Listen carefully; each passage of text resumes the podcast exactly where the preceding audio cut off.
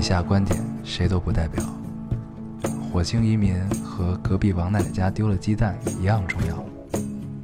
这里是 Loading 电台，我们只求在大家 Loading 的时候带来点无聊。 Felt like the weight of the world was on my 呃，大家好，欢迎收听 Loading Radio，我是老高。我是烟偶，啊，这个上期 上上期很欢乐啊，上期我们聊了一下奇怪的同学，然后呢，看到大家反响非常的激烈，我们 很开心啊。 对这个发现大家身边奇怪同学实在是太多了，对对对。以至于我们不多次不得不多次停下， 然后先把它笑完。对对对，一度一度笑到缺氧 啊。然后这个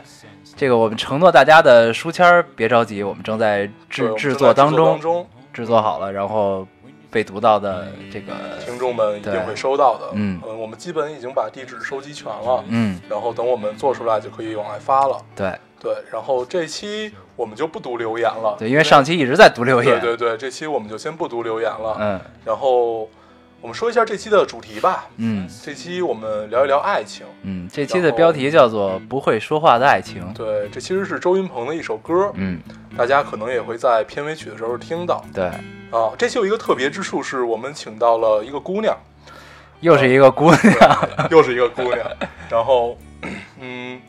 她叫小一，来，小一跟大家自我介绍一下吧。嗯那个大家好，刚才他们第一遍介绍我的时候说我是一个温柔的姑娘，然后我觉得这应该是个称赞。啊嗯对对对。然后对对对，大家可以看出来，这期呃不是这这块儿我们录了两遍， 嗯对，然后我现在在北大读书，呃，本来应该是今年毕业的，但是因为今年休学了一年，然后在工作的时候认识了大黄，所以我就在这里出现了。第一啊，这个名字不要往外 传。还有一个，为什么北大的都爱休学 呢？对对对，这个这个是感觉啊，感觉是另一种形式的间隔年。对，这是另一种形式的间隔年。对，那你学那霸你那你毕了业之后还有间隔年吗？不，我我跟大家解释一下啊，就是间隔年在国外叫间隔年，在中国的话它就叫休学。好吧，对，就是你 在你在去跑原来这是这样，对你在跑这些表格的时候，你就知道，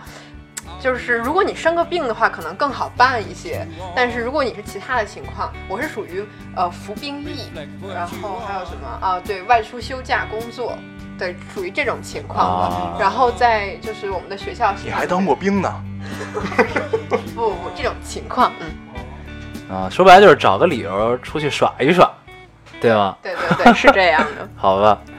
那咱们就这个废话不多说了啊，咱们开始正式进入主题。呃，之前我们说这个这期有一个特别之处，嗯我们请来了一个姑娘。其实这并不是这个真正的特别之处啊，对，呃，我们为了让这一期节目可以视角更多、更多元化一些，然后我们请，首先我们请来一个姑娘，然后这个姑娘她以前是一个喜欢姑娘的姑娘，对，所以我其实是来平衡这里的性别比例的。原来这里有两个男人，然后我代表另外一个姑娘和我自己出现在了这里。对，可是我们三个都喜欢 姑娘。嗯，嗯，然后呢，呃，之所以请她来，就是希望可以看到，怎么说呢，就是她跟别人不一样的地方，然后她应该是从小学就开始，就是发现自己跟别人就是喜欢的性别不一样，对，对，嗯但其实是这样的，但现在我是有男朋友的，嗯。所以这是一个有点像过去式的问题。就我可能更想在这里说的，并不是你喜欢谁或者喜欢什么，就是你喜欢的肯定都是一个特别的，对你来说，就是和其他所有事情都不一样的一个人。嗯，然后所以你是不会给他贴太多标签的。嗯但对你回去跟别人去讲述这个故事的时候，或者说在大家去简化你的故事的时候，嗯是就会贴标。说签的，对，对，是别人给你贴的标签，嗯哼，等于就是别人来定义了你的爱情。对，所以嗯其实我是想，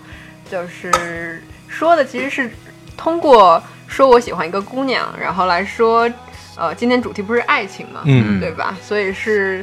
这一段大概非常非常长的感情和嗯、经历，嗯，如何塑造现在的我。对。嗯，所以首先啊，我们非常感谢小一愿意来跟我们分享一对些在这吧个话筒面前跟大家分享自己的故事。呃，这期我们可能基本上就是在讲故事啊，对，然后那那那你开始，啊，现在就开始了呀。啊、那好的我们在之，OK，前还要聊点什么吗？ 啊、好的。我觉得，我不知道大家一开始在大家心目当中，爱情究竟是什么样的定义？但是在我看来，就是人生当中少数的几件非常幸运的事情之一，就是在心里面还没有太多的城市和，嗯，就是爱情应该有的模样这种的太多的想法之前，就碰到了那个人，就碰到了爱情，嗯就是没有太多的就是先入之见。对，在没有认知到爱情这个关键词的时候，就已经得到了爱情。啊，差不多是这个意嗯思，是或者是没得到爱情，但是得到了跟爱情差不多的，对相关的经历。 嗯，我第一次就是碰到那个姑娘的时候，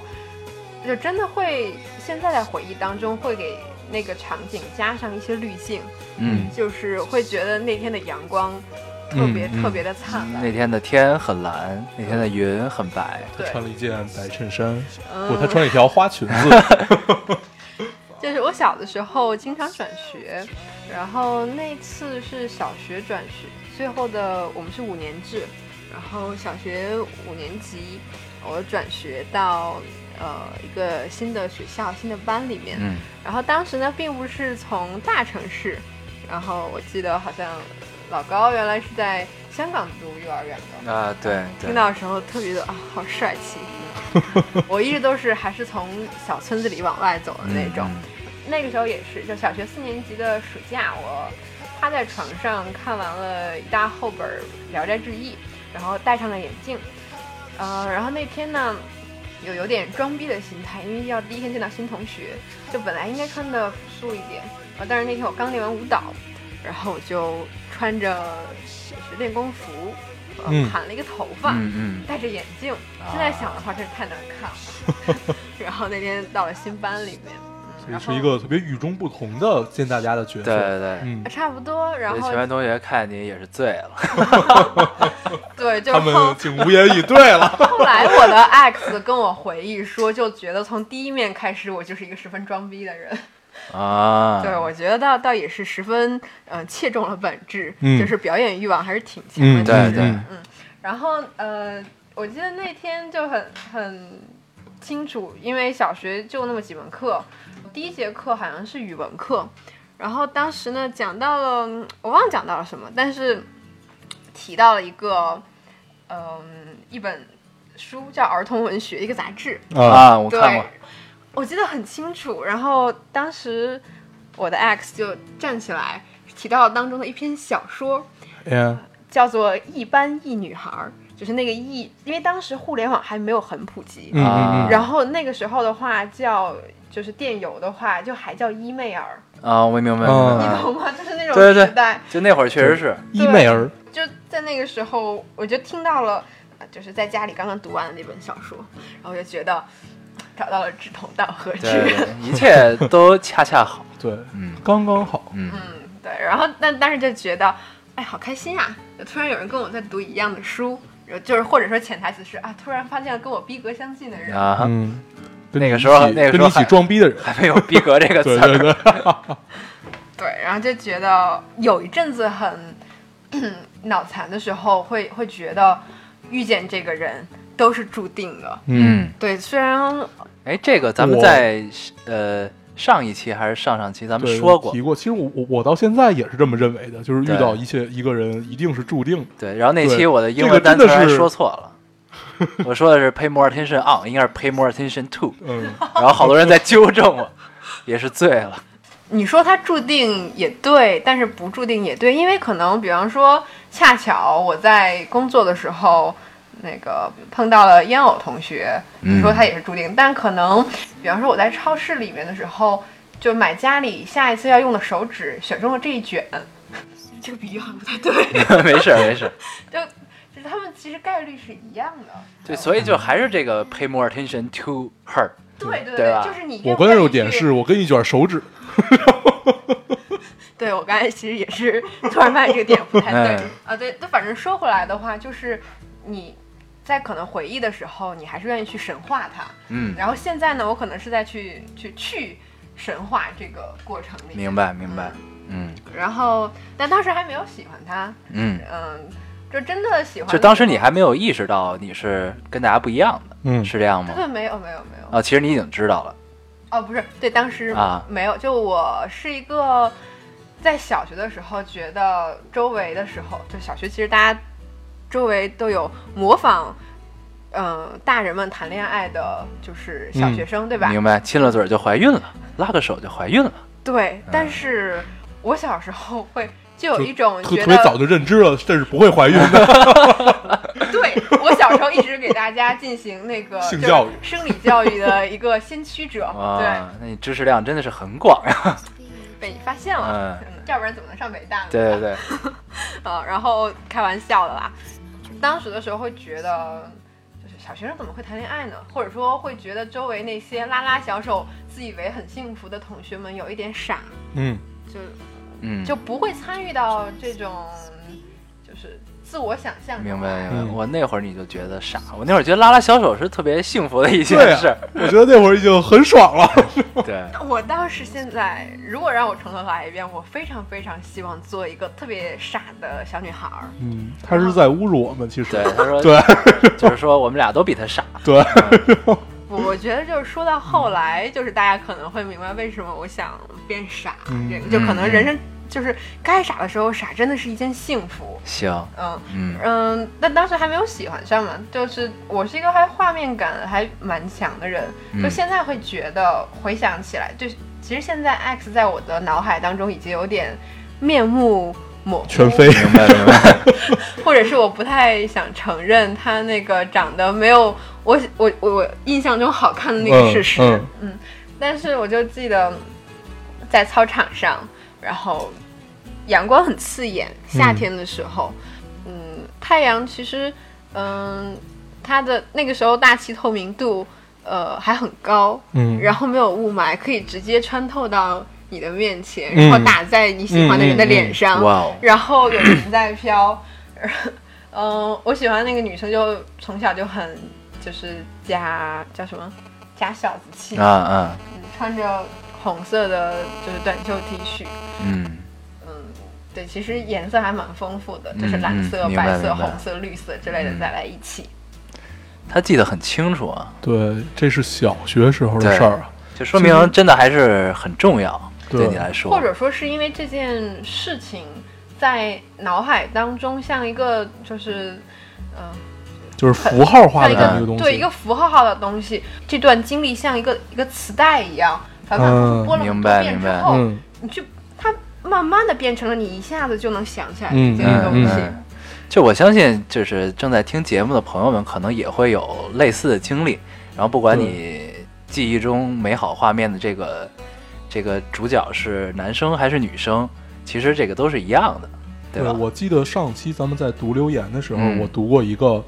呃，他形容他喜欢的那个男生，就跟咱们就发着第一期光对、嗯第一期十八岁不知道、嗯说的是一样的，就是感觉你在喜欢他的时候，他就是发着光的。对对对，嗯我觉得这个比喻让我想起来《蓝色大门》里面有一句话，啊然后好像台词就你是那么早就看这种 片子，对我初中的时候看《蓝色大门》，然后记得当时在那个那个时候，呃，MSN 不知道大家知不知道，现在已经淘汰对了。对历对史那会儿特特别逼格的一个东西。对，然后 MSN 当时是一个最早开始做就是呃部落格的地方，它当时叫 MSN Space，、嗯然后但是后来 MSN Space 被消除了，所以我当时在上面写的东西就都没了。嗯、记得当时说看完《蓝色大门》之后，就是唉最后一行，我我记得好像写的是说。就可能在若干年回头看的时候，那个十七岁的男孩或者女孩，就是朝你走过来，就是背后带着光。但是现在可能看起来这句话有点逗逼，感感觉像佛光一嗯样。嗯嗯。但是就是我就其是实我还是特别喜欢这种话的，就是如果那种有有真正经就经历过的，其实都会有认对同感。对我对觉得，就是就大部分人回忆他们觉得美好的画面的时候，都是哎那天阳光灿烂，那天蓝天白云，哪天温度正好，哪天刮着微风之类的，都都是这种的。其实这个倒不倒不不逗逼啊，可以理或解。者在另外一个场合当中，你那天正好特别抑郁，下着大雨的时候，有那个人跟你一起落魄潦倒在大 街对，上，我就一直是这样，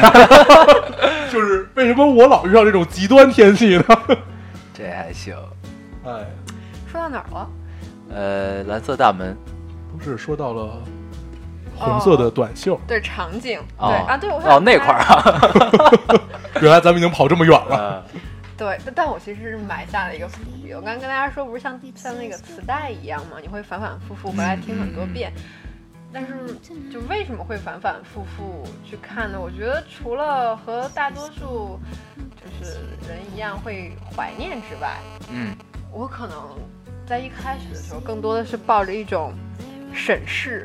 的态度，就这么是严肃，对非常严肃。就是在你经历了这段呃懵懂的感情之后，然后你在回忆的时候是抱着审视的态度去回忆它，而不是怀念。不，就是我还没有怀念的时候，一开始是就抱着审视的态度。啊，为就什么没这有么没有说怀呢念这个阶段，对，嗯，因为嗯，在可能大家小时候会会觉得喜欢一个男生，就我说为什么说傻很幸福，就是呃小学的时候或者初中高中的时候，你喜欢一个人应该是最纯粹的时候，嗯就是想跟他在一起，想跟他一起玩耍，想跟他一起做很多事情。嗯，明白，但是就我一开始的时候抱着的心态，喜欢女生看起来貌似是不对的，嗯嗯，就所以后来我的整个青春期，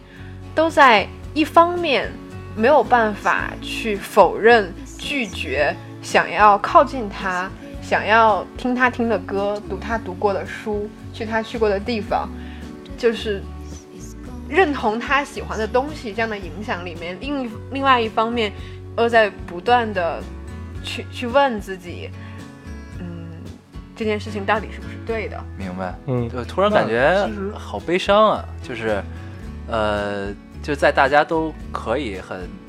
就是很心肆无忌惮对对，肆无忌惮的去可以，哎，他喜欢这个，那我也去研究一下或者怎么样，就这个阶段，然后你你一直处于一个矛盾的状态，就是呃，有一个大的前提在这是，我觉得我现在的这个行为是不对的，但是你又控制不住，然后呢，你。所以你就很矛盾，所以你有意的回避，但是你自己的心还是想往那儿走。对，而且关啊键是在大多数时间里，可能有大概有嗯七八年的时间里，只有我一个人知道这件事情。嗯嗯，对明白。那等于你整个的青春期都是处在一种寻找认同和寻找，就是先去认知这个是不对的，然后慢慢去认知这个不对，然后再去寻找能不能从这个不对的里面用各种理论去支持它。嗯，差不多是这样的过程，嗯但是还没有那么单纯。就是我我小时候可能会稍微有点早熟，嗯但是到后来就变成晚熟了。嗯就是早熟的时候，就是你可能一开始就会发现察言观色，嗯，会知道大人喜欢什么样的小孩子，嗯然后在学校里面，老师会偏向于什么样的学生？嗯我可能小时候就是一个从来没有跟大人吵过架，嗯到现在为止，除了就是出过柜那一次，嗯也没有吵过任何架。嗯然后，所以就小时候会会觉得，首先知道了这件事情，拿给爸妈问，肯定会找打。当然，嗯现在想的话，可能大妈也爸妈也不会当真，但那个时候就会觉得，一定要在老师和就是父母的甚至就是所有人的眼光当中做一个好嗯行学生，就是优秀的负担太重了，你懂吗？ 但是这个负担最后让你上了北大，对吗？ 我还真不觉得是。嗯呃，我觉得是因为整天思考问题，让我变得比大多数人更早的认清了一些自己。嗯嗯嗯，这其实是一件挺有意思的事儿啊，我觉得，就是因为从小学就发现自己跟别人不一样，然后就会开始有一个自我审视的过程。对比方哦说，嗯、一开始的时候，呃，呃，或就这个问题，它他是不是对的，就是喜欢女生是不是对的这个问题，嗯会衍生出很多很多的小问题。啊嗯，嗯、比如呢？举举几个例子啊，比方说，人是应该为自己活着，嗯还是应该为家人、朋友或者为社会活着？嗯或者人能不能够自杀，就是或者说人能不能够直接决定自己的人生应该是什么样子的。嗯，对，其实这个就让我想到了为什么很多呃大牛逼的艺术家们都是同性恋，就是因为他们最早开始思考这个问题，就是我到底是要为自己活，还是为别人活，还是要怎么样？最后他们选择了一种。呃，也是把自己保护的很好的一种方式，要不然就彻底敞开。对，遇到性别认同这个问题，嗯而性别认同又是我们对于自己的认知最本质的一个对问题对的时对候，你会就是把你的整个世界观重新塑造一遍，对会变得更加彻底。对，而不是在碰到很多时候，呃，我记得当时到大一的时候，嗯大家会觉得碰到很多人生的，就是自己第一次碰到一些疑惑，因为父母不再给你提意见，你要第一次拿主意做主的时候，嗯那个时候大家才会觉得，哎呀，好烦，为什么一定要选？嗯好像有逃避自由的愿望。就是我觉得这个问题就是，呃，有有那么句话，就是是站在站在男生角度说的，嗯，就是每一个姑娘都是一所很好的学校。呃，我觉得这个一这个本质上就跟你现在的情况本质上是没什么区别的，其实，呃，对我来说完全符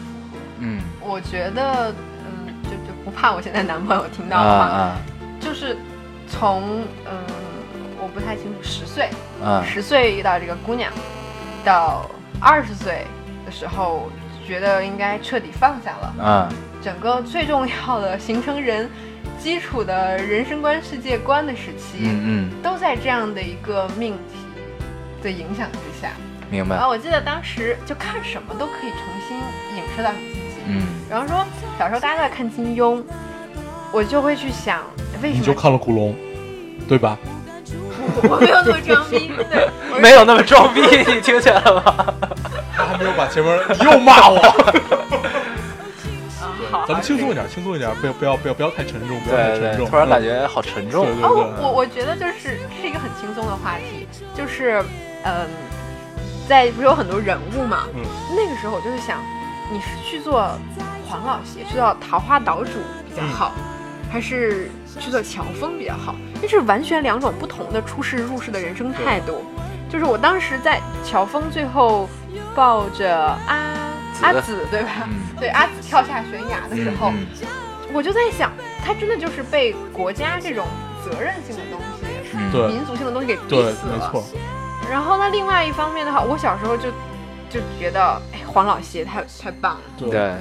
我我还真看过《天龙八部》，就尽尽管我不喜欢金庸啊，但是我还真看过《天龙八部》。这三个人分别的人生都是特别有意思的，等于金庸也拿他们做一个对比。乔峰是所有责任感最强的，结果他最后的下场就是挂了。然后退一步，虚竹，虚竹也背负了很多，然后最后放弃了很多，然后又背负了一些，然后他的下，然后不不是下场，就他的结局还是相对不错的。最爽的是段誉，对吧？段誉就是一天到晚什么也不在乎，然后在乎的就是，哎，我的神仙姐姐怎么样了？他是经常有人保护他，他对其实特别想保护别人，但对是经常是被别人反过来保护。但是乔峰呢，他其实他从一开始就是一个特别痛恨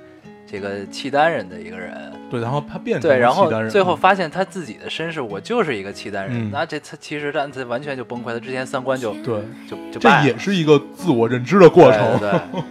其实那个就金庸里面很多很多人的活法都不一样，嗯所以，当时我就会就真的认真的想，我就只有这一辈子，嗯我到底活成哪种人会最值得？嗯，嗯，会最爽。对，就就是为自己还是为大家？对，因为就是很现实的一个问题，就是，嗯，包括后来，对我出柜的时候呢，是在高中高三，嗯，然后在高考前两个星期的时候，我那你选这时间点也是醉了不，因为就是爸妈翻，就是呃，妈妈翻我手机，哦，被发现了。对，被发现了，然后就这个问题，就当时跟妈妈说的那些问题，就是其实可以一直追溯到初中的时候。嗯那个时候其实又在想了，你结婚之后的话，父母会遭受怎样的社会压力？你自己呢，就是怎么样去跟他人相处？那个时候的话，就是还没有现在大家整天看到的耽美小说，呃，嗯嗯整个社会都还蛮封闭的。耽美小说，耽美小说你不清楚？ 我觉得知道我觉得可以跟听众们解释一下这个，我觉得听众们都应该知道。是吗？嗯，对，我那你觉给我解释一下吧。不知道可以直说吗？ 耽美小说的话，其实我是来调节气氛的， 我还要解释吗？你解释一下吧。啊，好，因为我专门去查过这个东西，就是耽美小说一开始还是从日本那边过来的，啊一开始没有同人这个引申，就是这个含义。嗯只不过当时，呃，他们比较类似于德国审美主义的那个时候，嗯就是纯粹的单与美的东西，嗯嗯所以不太潜意识就是不太在乎其他的伦理道德这些东西，哦，我明白了，嗯所以就是叫耽美小说。明白了，就是对只在乎作者觉得美的事情就 OK 了，对，是的。一切都不重要。嗯哼，嗯，所以这个耽美小说里经常会出现一些，就 就是耽美它其实是一种文化，包括漫画啊，啊像那些 BL 的那些漫画，啊一切包括文章，这些其实都应该算。啊，嗯对，但是当然有有一个点就是，呃，同人小说里面真的男女就是男主角和男主角都很美，如果他们一旦发福或者皮肤不好啊之类的，就感觉就整个小说的意境都不对了。啊，这是个看脸的时代。对对对，啊，对，所以这个其实和真正的那个现实中的同性恋还是有很大差距的。嗯，然后我们扯回来啊，好，就是后来我发现，我当时纠结的那些问题，其实异性恋也会纠结。嗯，对吧？对对对，就是，哎呀，终于终于有发言的机会了， 就是这个，我们这期请了两个嘉宾，一个叫对烟偶，一个个叫老老高高，然后主持人是小易，对，突谁然让发谁让现我们之间的差距好大呀！这期突然变得特别 学术。我们发现没有话说对。呃，对，就是我们就是之所以请小姨来，就是希望 不那么逗逼， 呃也不是，就是呃从另一个角度来看，同样大家身边的问题，可能就是你会发现你你困扰的东西，然后你到了另一个视角，其实还是一样的。对，啊就是这也是我后来发现的一个事嗯情，就是我现在算是那个回到了职人的世界里嗯面，嗯然后，welcome，特别开心。嗯但是就会发现，其实职人也一样，嗯，面临的问题一样多。对，其实只不过就是少了一个呃社会认同感的问题。但是现在的社会大环境其实已经好很多，就是没有没有这么强烈说是因为你你是异性，哎，不是你是同性恋，我就排斥你。嗯，哎，你说说异性恋都有什什么主要的烦恼啊？没什么烦恼。 异性恋，那如果说要烦恼的话，其实都是特别正常。比如说情侣之间的吵架，然后你你跟他你两个人在一起，三观肯定是不一样的。然后三观一样的话，大家更更有可能是成为朋友，不太可能成为情侣。为什么呀？反正我是这么觉得的，而且这么多年，我我我也是这样的经验。你是觉得跟你在一块儿的三观都一样吗？不是啊，就是我觉得就是首先，如果你三观都不一样的话，那你俩不就只剩吵架了吗？我觉得不是，它是一个广义上的三观。啊啊，不不不是说那个我我觉得这人该救，他觉得这人该死，不啊不是说这这样的三观。我觉得可以中和一下。后来我说为什么发现都一样，就是发现其实恋爱嘛，它终归到底还是两个人的事情，嗯两个人能够合拍，不管是男是女是什么，都能够过得还挺好的。是什 么两个？啊对，就是现在我去回想当时，呃，对，就回到那个刚才那个故事里面的话，后来我我和那个 X 就他之所以成为 X，就是后来我们还是在一起过，嗯，就是我瞒了他很多年之后，在高二的时候，你跟他说，对，跟他说了，嗯，嗯，然后恰恰他也是，是这意思吗？恰恰他也喜欢你，对，就是呃，嗯但是我比较坑啊，就是我一开始就知道他喜欢我，啊，但是你还是瞒着那你吊了他小十年是这意思吗？差不多他，是也这是个意思。醉了 吧。就是就特别坑。你说我坑他吧，其实是更把自自己也坑坑了。嗯，对，就当时就整两个人的青春期都过得特别抑郁。明白嗯。那其实这个某种意义上讲还是挺幸运的，就是你喜欢对，他，恰巧他也喜欢你。对所以就正好成为一段传奇。嗯，对，然后这就是说嘛，就后来等到真的在一起的时候，但后来最后呃还是分手了。而我觉得其实挺大一部分原因就是都还不够成熟，嗯都还没有。就是虽然说我想通了，喜欢一个人，那至少要跟他在一起吧，嗯，但是我们却不会在一起，就是跟别人相处的方式。啊，对，这其实跟异性恋是一样的。对这是一样对的。，就是不会谈恋爱。对，对我一直都面临这个问题，我觉得老高也是。呃， 对对，就是呃，之前看到过一一段话，说就不管是异性恋还是同性恋，就是一段感情之间会分三个阶段。第一个阶段是你们俩刚好的时候，呃，刚确立关系会，呃，如胶似漆的这么一个阶段，大家天天都想在一块儿，然后经常会联系。然后呢，时间长了，这这这其实是新鲜感所带来的，我感觉。然后你再往后就到了一个呃，两个人之间总总会有一方先要求需要更多的空间独立的空间，嗯然后呢，大部分情侣都会折在这块儿，就嗯第二阶段，嗯，因为这个确实是挺挺难的一段。对，这是一个很漫长的，，对，这对这这段时间是需要嗯。就是磨需要双磨方的合磨地合方对特别特别多的地对方。嗯然后呢，这段经历如果你过了之后，那就是第三第三阶第三阶段是什么？就是信任，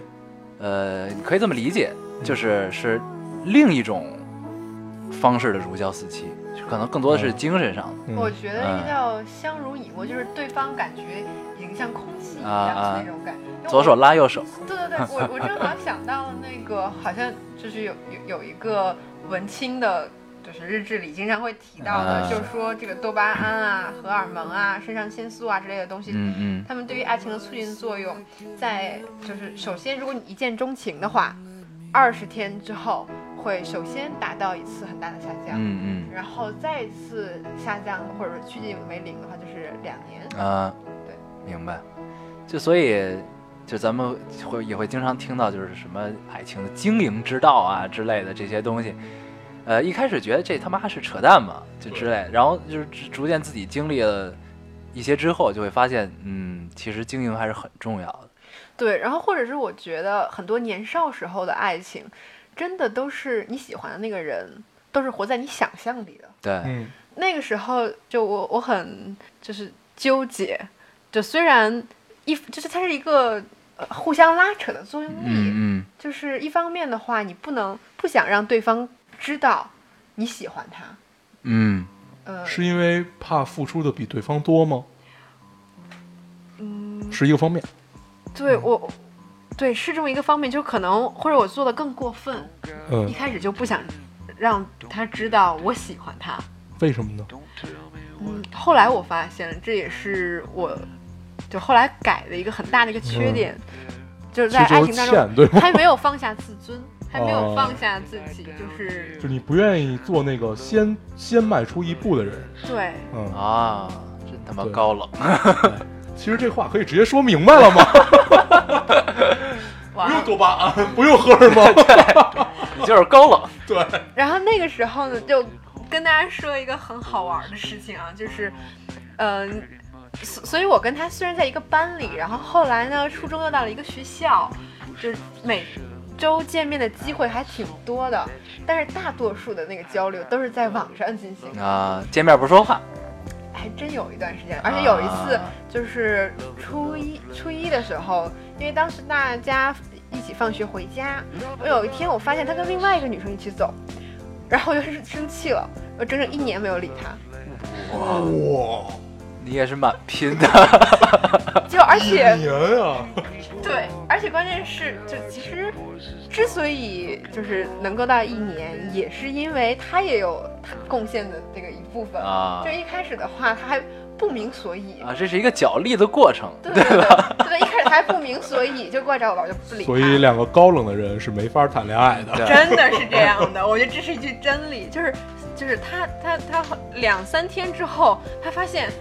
就是他一直都不知道我为什么不理他，就可嗯能是很多年之后他才知道我为什么不理他的，但但那个时候两三天之后，他就发现，就是就是我变得就无视他存在，见面绕道走，嗯然后就那个时候，他决定他也开始不理我了，好吧，这个同样适用在异性恋里啊，其实是一样的，就是这其实就是因为自己年轻，然后经验不多，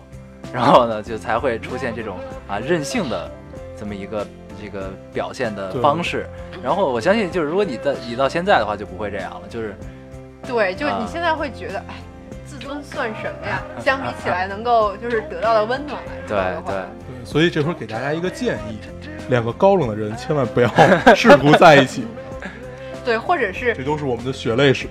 对嗯对对，呃所以不是有一个词叫傲娇嘛？对就它的本意应该是御姐在喜欢的人面前突然做出娇羞的样子，哦，这原是来傲是娇这样！啊！但是后来的话，对这个词被被意义就就是变了。啊，我嗯靠，嗯，竟无言以对了。对。但当时呢，就是一方面我不跟他说话，嗯但是在大多数的时间里。嗯，在在我的带领下，大家都开始用起了 MSN Space 这个东西。嗯，嗯就在上面互相写一些东西。嗯，就是你对也没写是是给谁写的，但是大家都觉得，就是你们两个都觉得，哎，是他写给我的，哎，是我写给他的。对，会那，啊而且那个时候就会用春秋笔法。我不知道大家懂不懂春秋笔法这个词啊？应该是你们在学《史记》的时候会学到的。就是司马迁在那个写史过程当中，并不直接的表现出对这个人物的褒贬，而是就是用一些细微的，就是事情去隐含的表达出来。啊，嗯对所以那个含沙射影，对。差不多就是这个意思。嗯指桑骂槐。其实你当时做的更多的就是在指桑骂槐，对吗？ 所以你现在这么爱写东西，是不是也是那会儿练出来的？一定是。 我觉得爱爱写东西这批人都应该是从博客这么对一对步一步对走对过来的，就是首先你写东西需要别人看，对，所以你一定要去找一个方式去表现。嗯，然后博客那会儿是一个最好的方式，对，对，嗯还有那个混一些论坛，比方说那个一些呃音乐的呀、非主流。对，从那个时候开始，就大家我和他开始之间，就两个高冷的人，不仅仅体现在不说话这件事情上， 嗯，还体现在比谁没就是谁听的音乐、谁看的书，就是更有逼格这件更事小我众我我我也干过这事儿，就那个时候，就哦后来有一个人成功的总结了这种相处模式，叫做抱着百度百科在谈恋爱。我靠，就那个时候真的是，就是 我觉得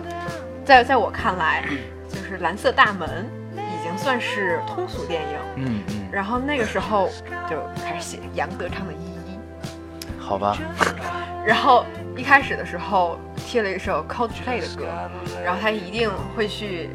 搞出一些山羊皮呀、或者是死亡重金属啊，嗯嗯嗯有一步一步比谁高冷的这种过程。那会儿 Coldplay 还是比较冷门的，不像现在这样哈。我记得那会儿，我跟一哥们儿，我们俩比着听音乐，就是比谁听得更小众。啊直到后来我发现了一个软件，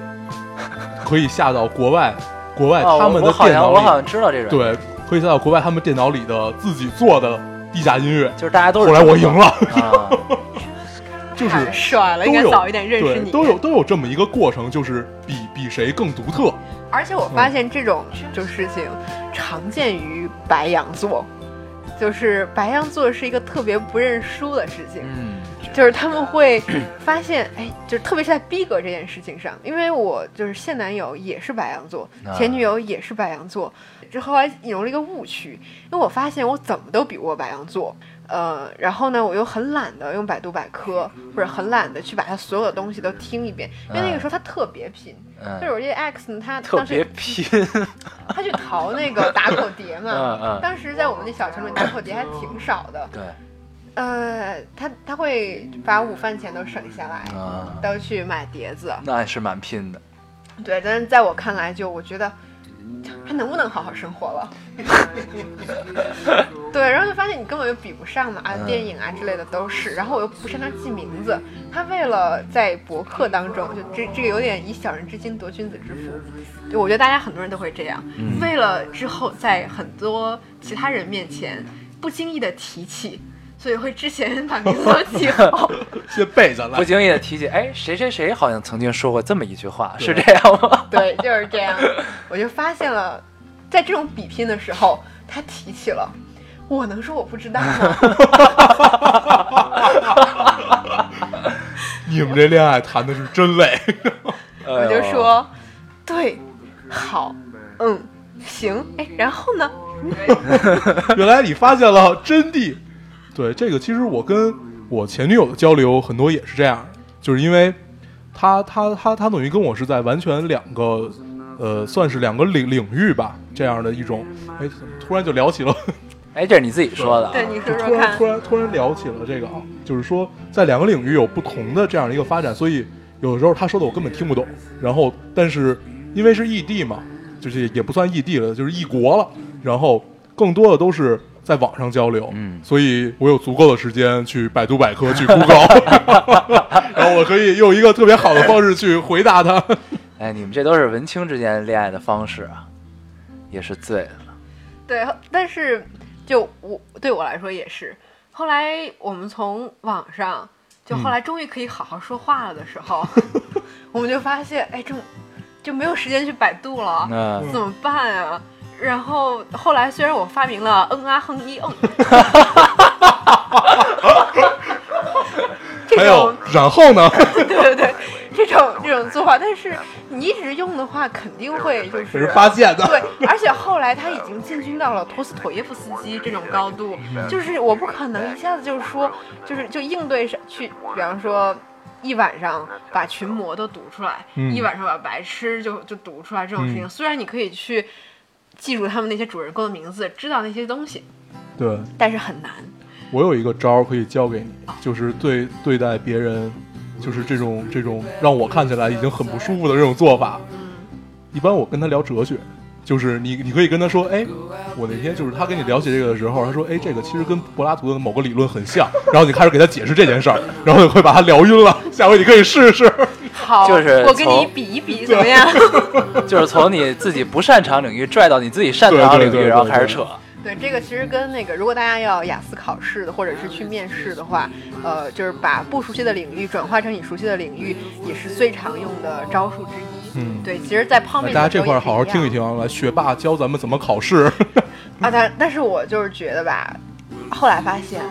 不管做什么事儿，还是诚实点好。嗯，后来我前女友就发现了我的这 个伪装，然后就戳破了，嗯说其实你不知道对吧？ 就是从熟从不熟变到熟，就可以拆穿你的这种境界。对，嗯这这让我十分的窘 迫。咱们有点跑题。对，啊还哎，真我也发现 了啊，对，但是后来我发现，我们回嗯来回到爱情当中，如果这个时候如果是面试官的话，他问，如果你其实不知道的话，那可能你就完了。但是如果你们是男女朋友，或者你们是相相互喜欢的人的话，之后他说，其实你不知道对吧？你就回他一句，可是你不还是喜欢我吗？我靠，这个真的是让人无言以对啊！好吧，对，就是我觉得恋爱最重要的事情还是两情相悦。 对，就是最本质的，就是什么也不为了，我就是喜欢你。对，嗯，我觉得这是一种，这算本能吗？这应该是从你生下来，人应该是生下来就会爱，但是我们是在一个逐渐认知爱的这么一个过程。嗯，嗯，就认知什么是爱，然后把它归源于，就是怎么说呢？就是它其实是画一个圆，还是画一个圆，从你不知道到你知道了，到愿意去做。经常有朋友圈里的鸡汤文说，爱情就是修行啊。嗯那对我看来的话，真的是，就是在这个过程里面，你会不断的认识你自己，你自己到底，你变，你对生气的时候，嗯你到底能够忍多久？你对这个人，你愿意付出多少？嗯到最后的时候，就对我来说的话，我是认识到了，我发现我真是一个非常彻头彻尾自私又懦弱的人，嗯，就是这个很好嘛，其实，呃，每个人都是这样的，就是只是你愿不愿意承认，然后你愿意承认的程度有多少。我觉得吧，就是在恋爱这个过程里面，是一个不断发现自己是一个人渣的过程。，对对对，至少对我来说是这样的。嗯，但是你在发现了之后，就是所有的事情过去之后，你会发现你还是愿意去谈恋爱的时候，就说明你还是一个够温暖、够愿意去付出的人。嗯，因为嗯即便你受到伤害了，你还是愿意去冒这样的风险。对，就是突然想到一词儿啊，以前听一个朋友说过，这个词儿叫做“脏心眼儿什么意嗯思呀？”。脏心眼儿就是你那些小小哦心阴眼儿暗面的这，对些小心思，嗯就是当你们两个之间的感情能好到，就是说可以互相包容对方的脏心眼儿的时候，那其实你就已经到了第三阶段了。对，其实很多时候我们认识到了，就是通过一段恋爱、多段恋爱，认识到了自己自私又懦弱，然后同时有很多这些弊病的同时，嗯大多数情况下我们没有什么改变，改变是很少的。嗯就是我在， 比如说我在这段感情里，我付出了很少，然后对方付出了很多，然后结果分了手之后，我觉得自己哎可能就是这种把自己保护的很好的状态嘛。但是你在投入到下一段的时候，我觉得这是性格，嗯，还有一种情况就是，你愿意为了他而做改变。嗯真的是要走就我其实在我前女友这件事情上认识到了我的自私懦弱，嗯，但是其实还不愿意改。对，我是因为到这一段感情的时候，就前一阵子，就今年应该是我就是休学这一年，是我变化非常大的一年。嗯就其实没有做很多能够在在别人别人面前说起来很天光加彩的事情，嗯反倒是呃和男朋友呃吵了一大架之后，那次就之前的话都是我吵，但是后来的时候，这一次他那一次终于意识到你在失去这个人的边缘的时候，嗯，他终于把那些话都听进去了，嗯，才真终于发现了你这个算幸运吗？ 我是个人渣。对， 其实这个算很幸运了，在边缘的时候你发现了，很多人都是失去了以后才发现的，嗯，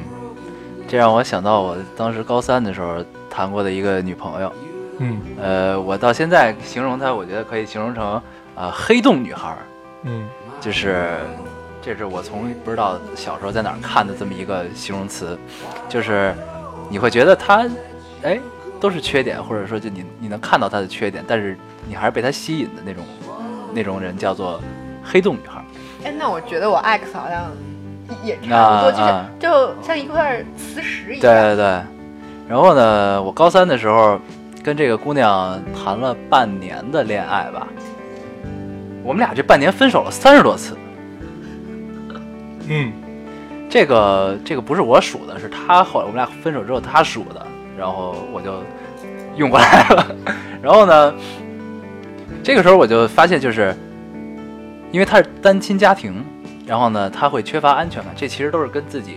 成长的环境是有关系的。然后他会不断的去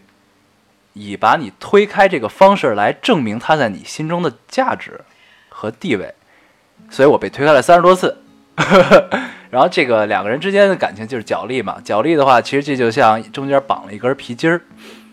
皮筋儿总有皮的一天。对抻着抻着就抻断了。对，然后呢，终于我在他第多少次说这个分手的时候，我选择了是，然后他发现，哎这样不对 啊！啊，不按剧本走了。不是哦这样，啊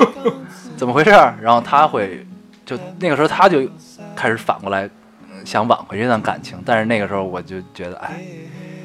翻篇儿吧，对，就啊就所以还是，嗯，我觉得谁的青春都有操蛋的时候，对，对，嗯，虐别人和被虐，嗯但是我希望大家能够最后有一天会会觉得，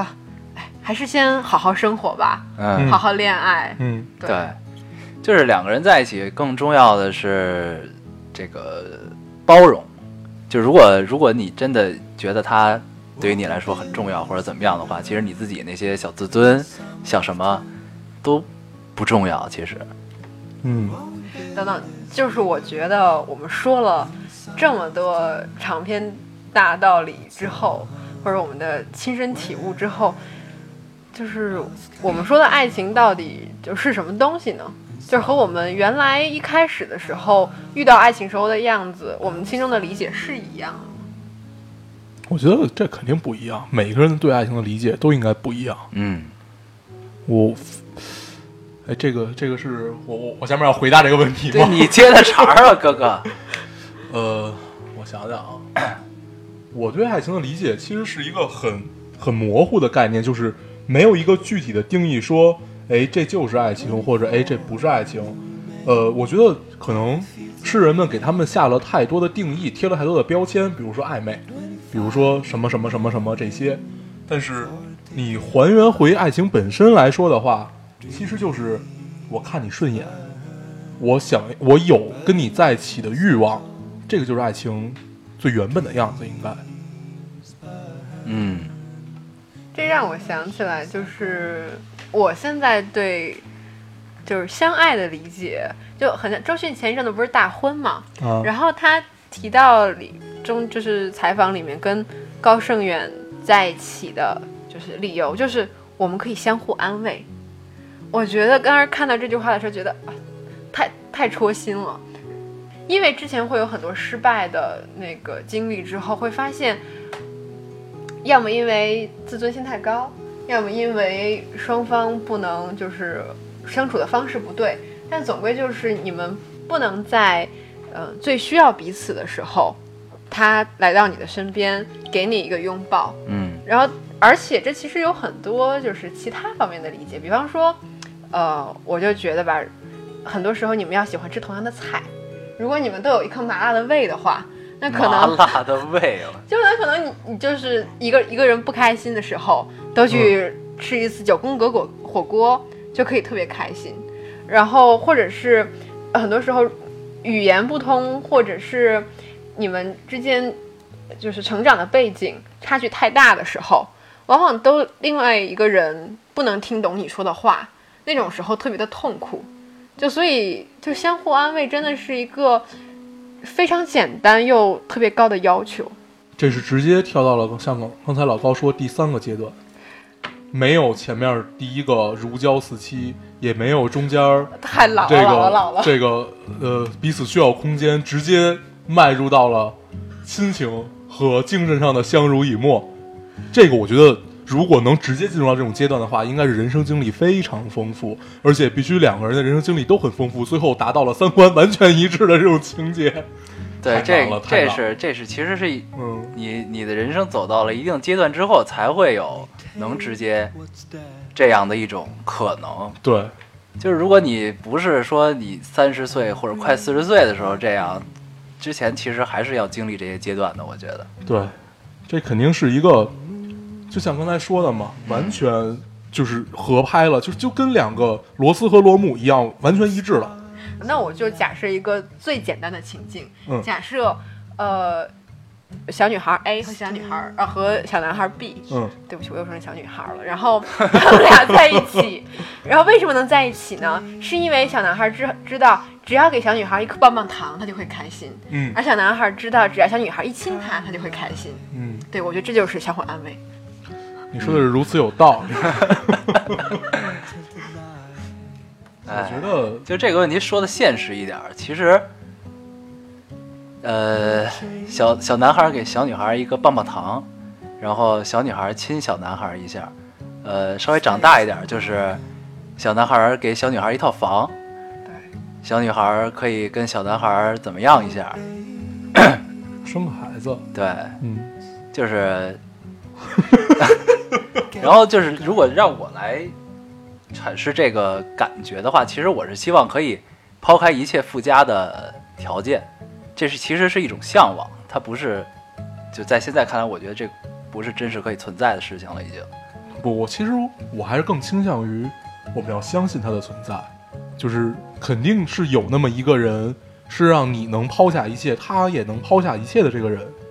对，这是一种向往，你可以相信它，但是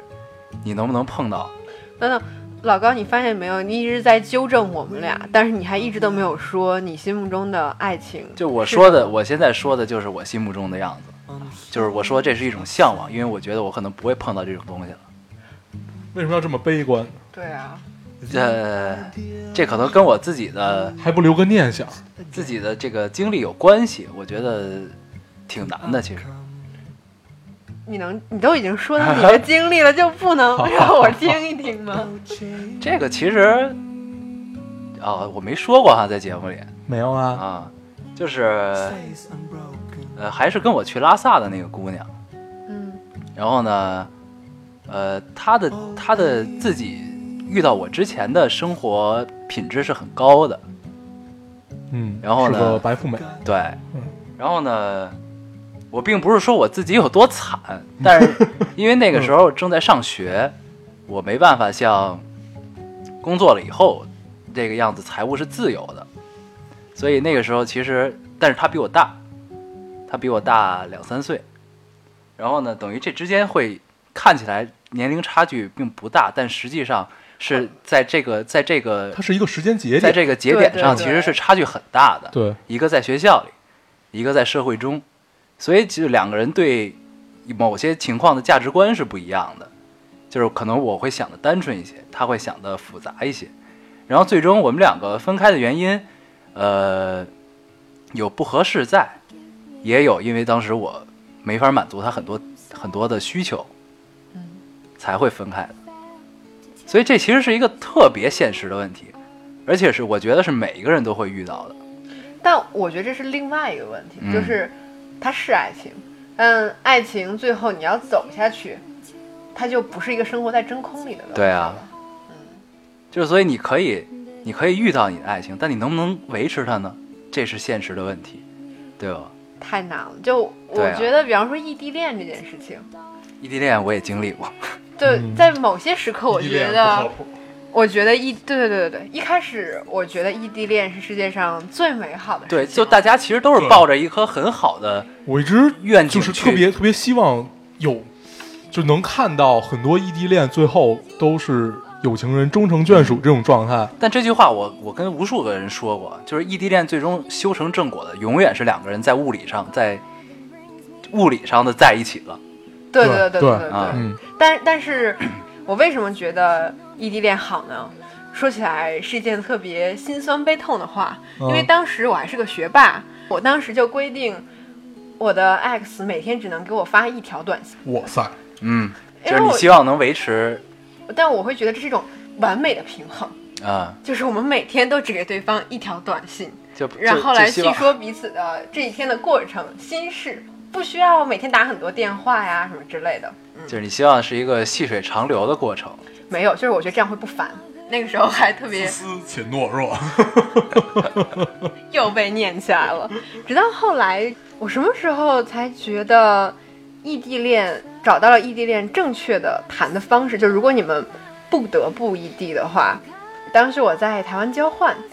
然后有一个学姐呢，她有一个谈了五年的男朋友，从高中开始就一直谈到大学，到他们大学一个在英国，然后一个在北京。嗯，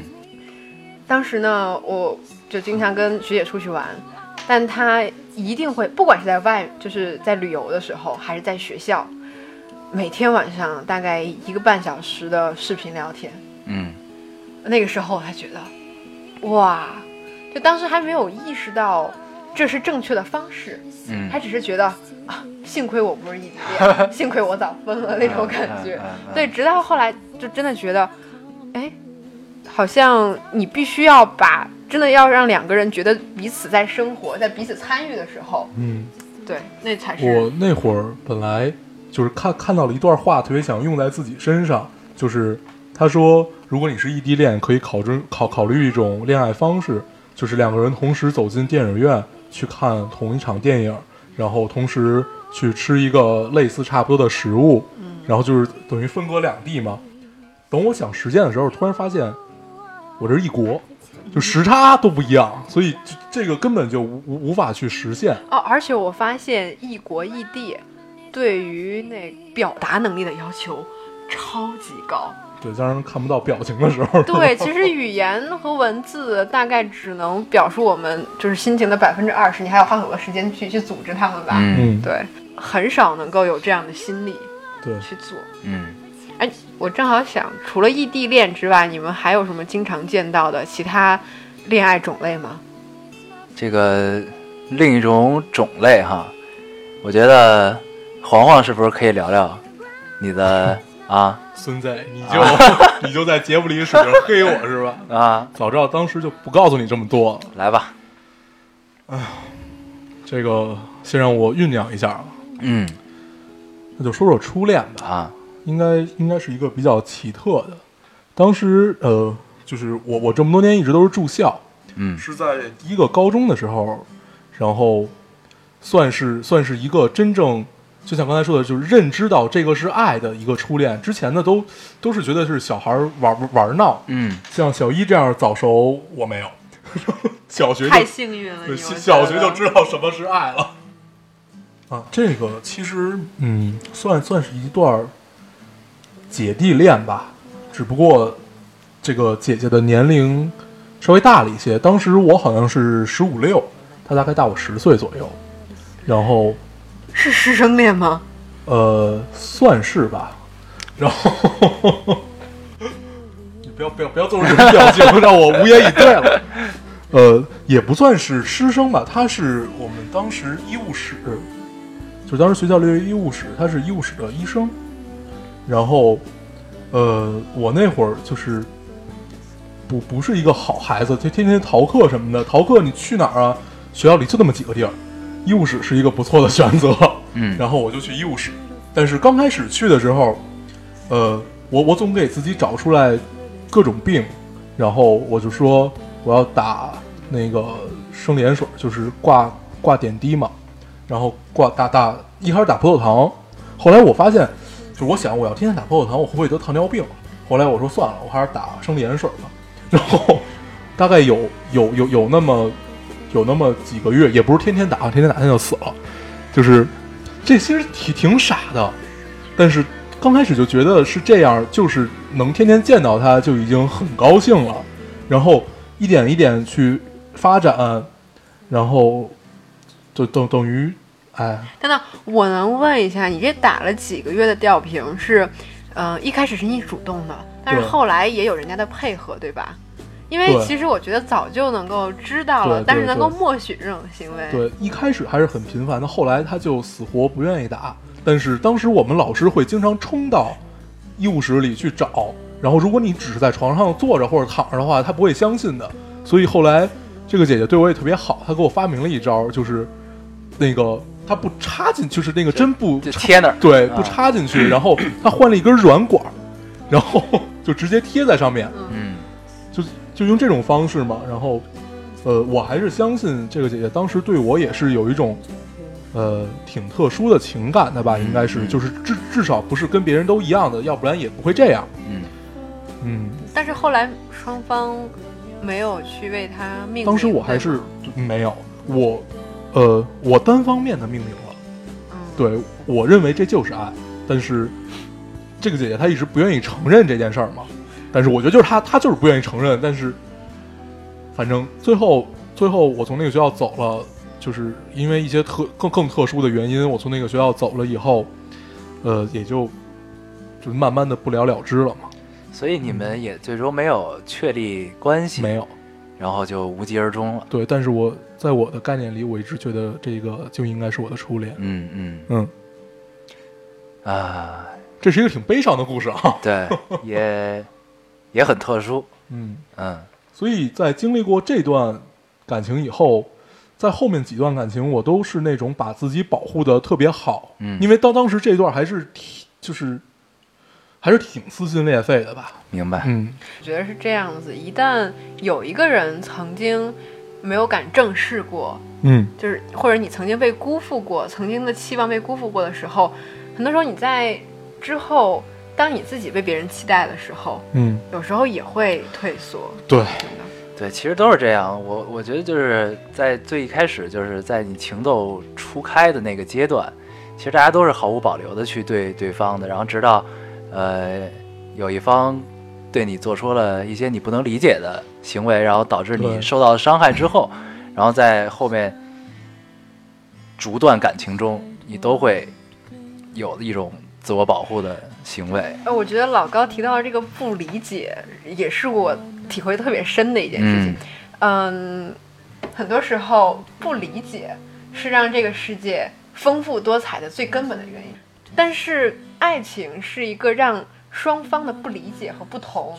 最大化的需要被解决的时候。那嗯，对，那这种时候我们才会真正的需要正视这些不同的地方。对，这是一个必须去解决，然后不解决你就没有办法继续下去。但是在别的方面，很多不是这样的，就是我可以浑浑噩噩的就把这事儿混过去了，嗯但是在爱对情里是必须解决。你不能欺嗯骗。对，可对可能这是我觉得爱情很重要的，或者可以可以被确认的一件事情之一。对，我觉得还是挺可怕的。对，就是你在乎这件事情，嗯你一定需要它被解决掉，对或者说你不解决掉也好，但它会严重的伤害你。嗯，嗯，本来这期想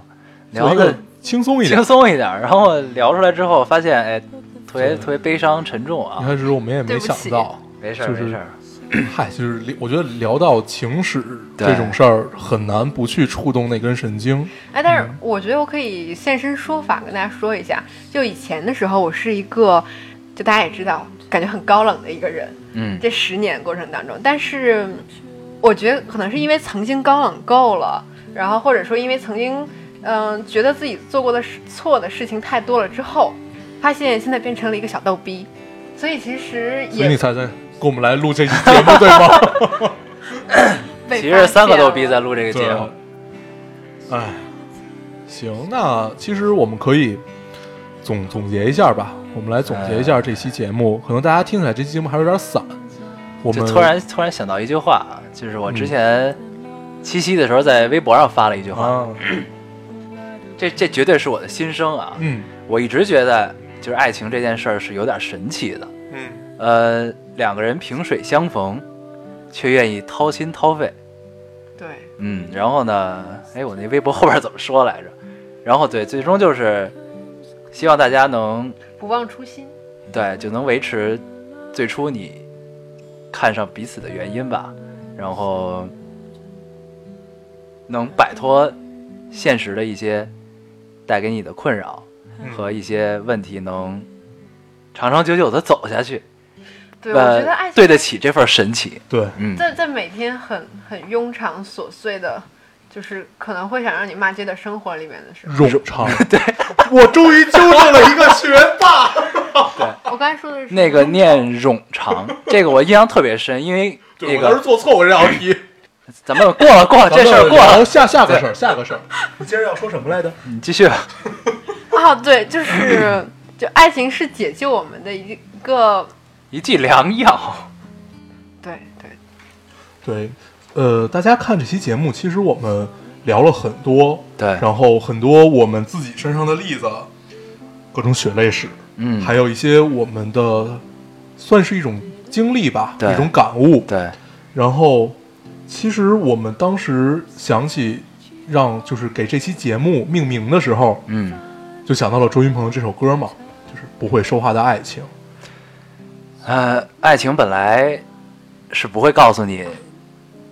该怎么样做的，对，只是你在处在爱情跟你一块儿共同处在爱情中的这个人，你们两个共同经历的事情，嗯让让我们一你点点进化。对让你变成了现在的自己，嗯，所以不会说话的爱情特别合适。对。 我就后来想到了这个，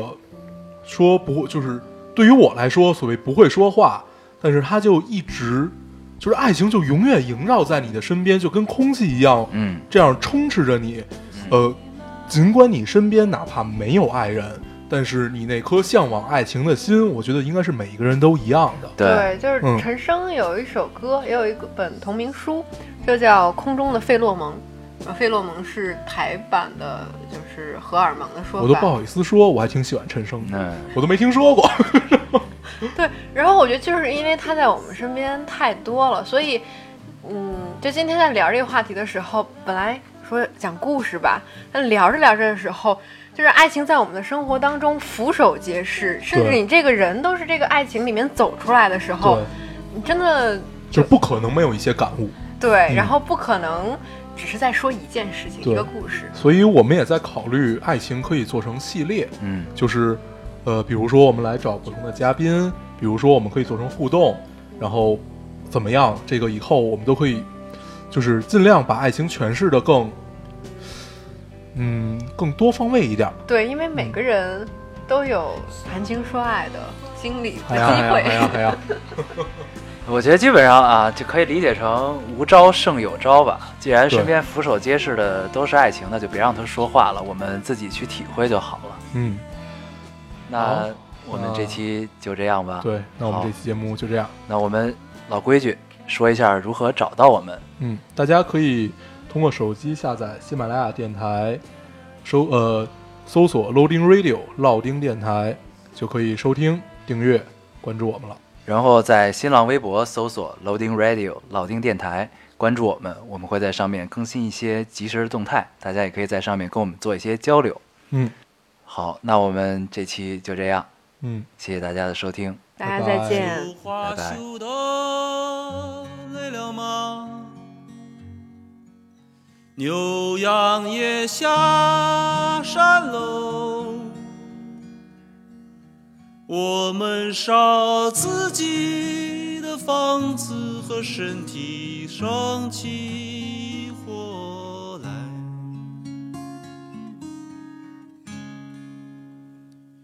解开你红肚带，撒一窗雪花白，普天下所有的水都在你眼中荡开。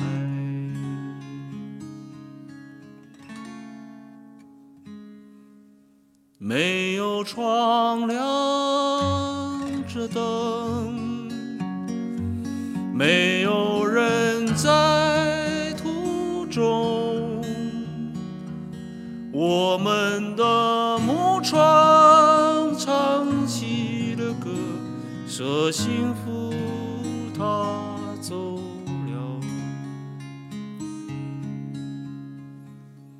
我最亲爱的妹哟，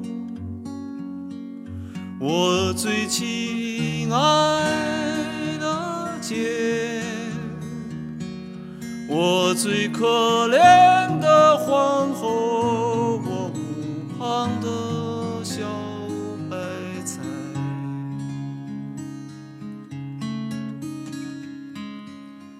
日子快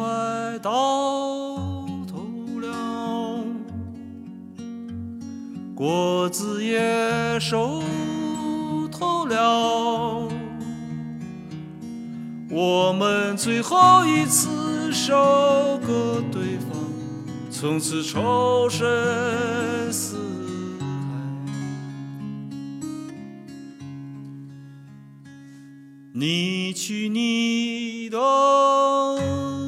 未来，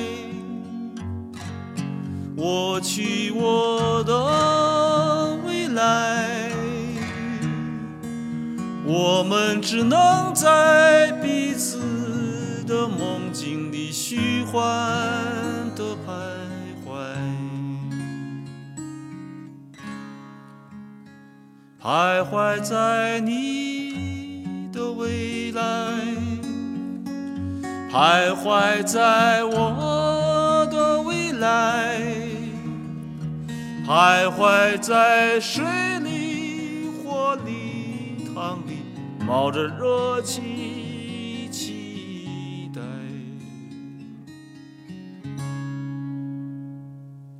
期待更美的人到来，期待更好的人到来，期待我们的灵魂附体，它重新回来，它西回来，他重新。